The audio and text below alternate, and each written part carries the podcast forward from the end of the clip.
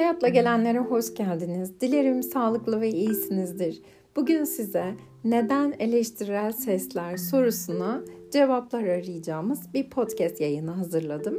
Bu podcast yayınında kaynak olarak kullanacağım kitabın adı Aklımı Kaybettim Hükümsüzdür. Bu kitap hem nörobilimden aynı zamanda mindfulness'tan bahsediyor ve her ikisinin harmanlanmış hali. Ve hadi gelin başlayalım. Hayatta kalma çabası denen o illet yüzünden kafamızın içinde eleştirel sesler duymaya meyilliyiz. Her bir hücremiz genlerimizi bir sonraki nesle aktarabilecek kadar uzun süre hayatta kalmayı amaçlar. Sonrasında beynimiz bir kısmı hala 400 milyon yıl öncesinde yaşadığımızı zanneder.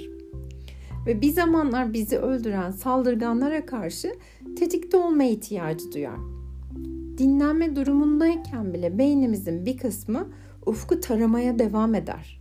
Çünkü bir zamanlar ani pusku, pusular çok yaygınmış ve bu konuda bir şeyler yapabilmişiz.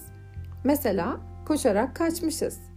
Şimdi ise tehditler gördüğümüzde bu şeylerden koşarak kaçmamız yeterli olmuyor. 21. yüzyılda örneğin ekonomik karmaşa, kontrolden çıkmış bir iklim, bir yerlerde bomba saklayan çılgın ülkeler ve stresli olmamız aslında şaşmamalı. İşte bu yüzden paranoyakça geri bildirimlerimiz bizi hop oturup hop kaldırıyor. Şuna dikkat et, hata yapma, bu insanlar senden nefret ediyor. Sırtını yukarı kaldırıp tıslayan bir kedi gibi tepki veririz. Ama bizim tıslamamız sözcüklerle olur. Bizi diken üstünde tutan şey işte bu kaygıdır. Bir an gözlerimizi kapatırsanız birilerinin yemeği haline gelebilirsiniz. Bardağı boş görmenin doğamızda olduğunu artık anlamışsınızdır. Beyin olumsuz bilgileri olumlulardan daha çabuk tespit eder. Kötü haberler bizi mıknatıs gibi kendimize çeker. Olumsuz deneyim etiketi taşıyan bir şey oldu mu hipokampüs bu bilgiyi ileride mutlaka kolayca erişebileceği bir yerde depolar.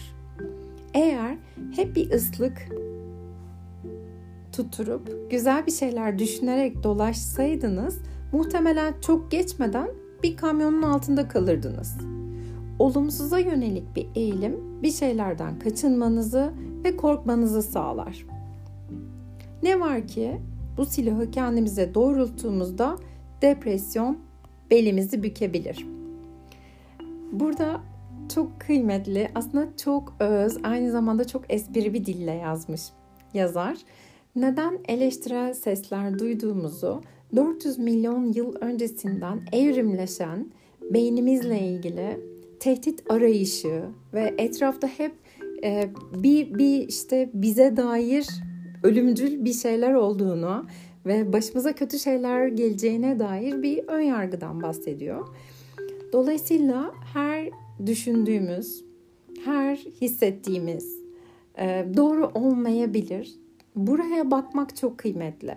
Eleştirel ses bana ne söylüyor, amacı ne ve doğru mu bu her zaman? E, buralara bakmak, bakmak için durmak, durmak ve dinlemek.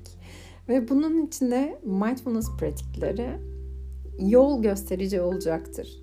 Yoksa eğer durmazsam dinleyemem olup biteni içimde ve dışarıda ve dolayısıyla kaptırıp giderim kendime. İnanırım her duyduğuma veya her hissettiğime.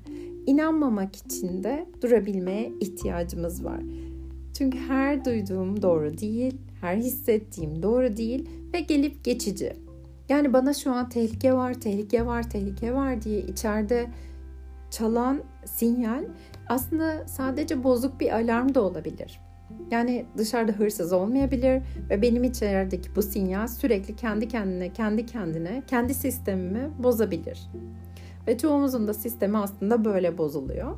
Dolayısıyla bu kaygıya bakmak gerekiyor. Bu bana ne söylüyor? Nerede ne önlemi almalıyım? Ve nereye kadar gerçek? Bugünlük benden bu kadar. Dilerim günlük yaşamınızda kullanacağınız bilgiler olmuştur. ve mindfulness pratikleriyle pekiştirirsiniz bu bilgileri. Kendinize iyi bakın, hoşçakalın.